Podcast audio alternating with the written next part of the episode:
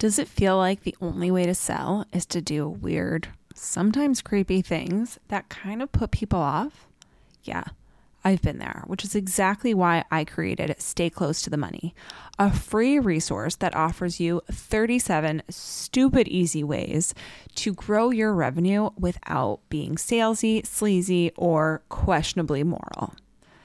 This free guide is available on my website and in the links in the show notes, so make sure you go download it so that you can start making more money today.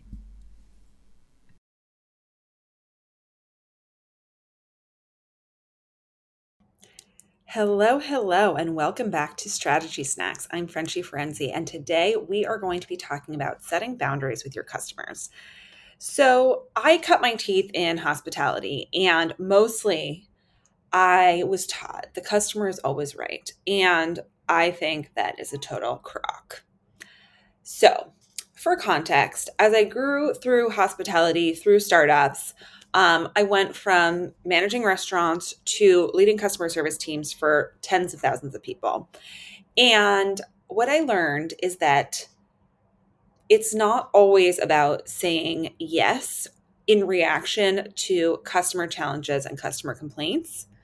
But often, what needs to happen needs to happen much earlier than that moment. And so, when I left that job and started this job, one of the most important, important things to me was to make sure that I was not only supporting my clients in their holistic business strategy, but that I was doing that in a way that really was customer centric. Because what I know for sure is that customer centric practices will undoubtedly help you grow your business, right? Like they're they are 100% essential. But sometimes that gets confused with or, you know, kind of transformed into this idea that we need to overextend for our customers and our clients all the time. And I will tell you right now, that is a recipe for resentment. It's a recipe for hating your business. It's a resentment for dreading when you see that you have to talk to certain people on the calendar. And it will truly, truly slow you down. Um, because building a business is hard enough that if you dread like showing up and connecting with the people who are paying you, it's just going to be impossible. So, how do you navigate this space, right? Let's just get a really specific example. You have a client who's texting you at, at 11 p.m. on a Saturday, and you don't want to respond at 11 p.m. on Saturday. So, first of all, you don't need to, right? But the real thing is, again, it's not in that reactive state that you can really solve the problem. But the first step is to get really, really clear about the expectations that you set for people at the outset.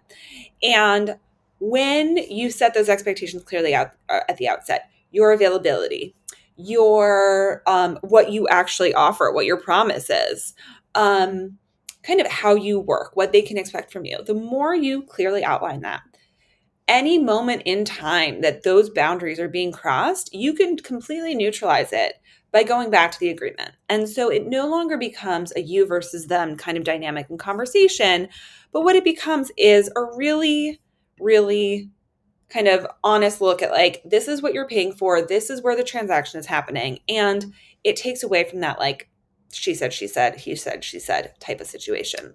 So that's what you're not responsible for. And you can outline that and define that, and you can change that over time. There is only one thing that you are responsible for when it comes to your clients. And it's a big thing, but it's only one thing.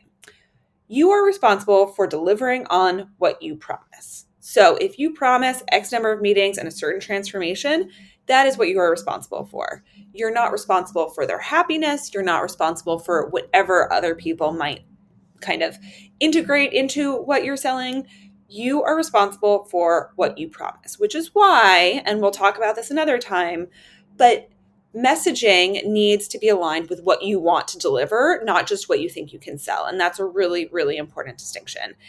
Messaging needs to be aligned with what you can deliver, not with what you think you can sell. And when you can deliver on your promise, when you can really follow through on that, then you'll just start seeing referrals come in because you've set those clear expectations, you follow through on what you promise, you build trust, you get people the results that you promise that you can get them. So they're getting exactly what they have bought into, if not more. And from there, the referrals start coming in. And that is why a customer centric business is so, so crucial. But that doesn't mean, like I said at the beginning, that does not mean always saying yes or overextending or that your customers are always right. Okay, so that is all for today. Friendly reminder that small actions lead to big results, and I'll see you next time. Bye.